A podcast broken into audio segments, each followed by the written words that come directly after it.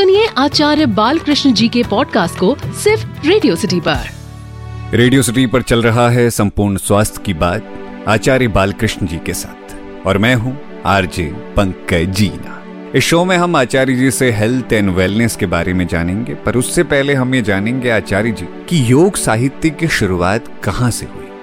मैं आज आपको बताना चाहता हूँ दो सौ से ज्यादा लिटरेचर योग आयुर्वेद के ऊपर हमारे पास आज किताब है, पूरा पब्लिकेशन डिपार्टमेंट है, हमारे मैगजीन है, तो बारह तेरह भाषाओं में छपती है, पूरी दुनिया में जाती है, और एक तरह से वही चीज़ों का विस्तार है, वो शुरू था। तो कहीं पर भी कितना भी कोई भी काम करना सबके लिए, मैं ये मानता हूँ, तो हमको शॉर्टकट नहीं जाना चाहिए, हमको भरोसा इतना होना चाहिए कि जितना देखो पहले अपनी क्षमताओं को बढ़ाओ, फिर कदम बढ़ाओ, फिर क्षमता और बढ़ेगी और कदम बढ़ाओ। एक एक परस्पर चलने की चीज़ है। कोई ये सोच करके बैठेगा कि मैं कैसे करूँगा, ये करूँगा तो ये भी समस्या हो जाएगी, ये करूँगा तो ये समस्या, फिर जिंदगी में कभी कुछ कर नहीं सकता। यानी चुनौतियों का सामना करने के लिए हम हमेशा तैयार रहें, पर चुनौती ऐसी हो, मैं उसको बहुत सरल शब्दों में आपको समझाता हूँ, कभी भी जिंदगी में पैर नहीं उठाओगे तो अगला कदम रख नहीं सकते।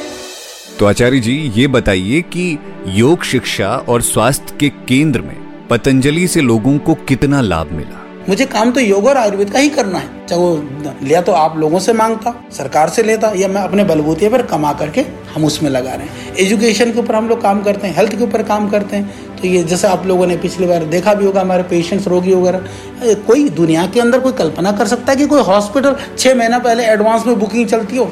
आयुर्वेद के लिए तो कोई सोच ही नहीं सकता।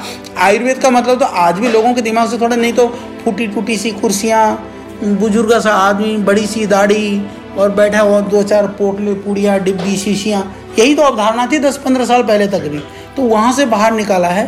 तो विशुद्ध रूप से पतंजलि का बहुत लोगों का योगदान है, हमको सबका धन्यवाद करना चाहिए, पर पतंजलि का अपना योगदान है, इसको हम कभी नकार नहीं सकते। आचार्य जी ये बताइए, आयुर्वेद और योग शास्त्र को लेके लोगों का पहले क्या नजरिया था, इस पद्धति में लोगों का कितना विश्वास था। आयुर्वेद को लेकर के, जड़ी बूटी को लेकर के जो हंसते थे, उपहास करते थे, तो उन लोगों को कि तुम्हारे टूथपेस्ट में उनको नीम भी चाहिए, नमक भी चाहिए, तुलसी भी चाहिए, ये सिर्फ पतंजलि के दम की वजह से हुआ है। न तो किसी ने उनको कोई अनुनय विनय किया है, न तो उनकी कोई ज्ञान चक्षु खुल गए कि ये हमारा ज्ञान रह गया था, भाई जोड़ लो। सिर्फ पतंजलि ने डंडे की चोट पर उनको जुड़ाया।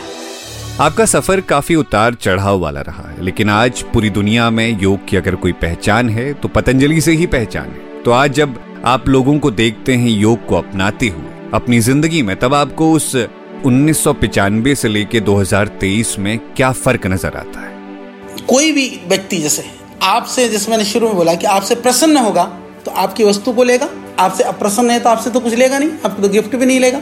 चाहे कितना भी पतंजलि का कोई विरोध करता हो आज, चाहे वो स्वामी जी का विरोध करता हो, पर ये कितनी बड़ी बात है। सुबह भी वो भी फिर योग टांग टूंग हिला हिला करके, फूं फां करके, तो बड़ा अच्छा लगता है।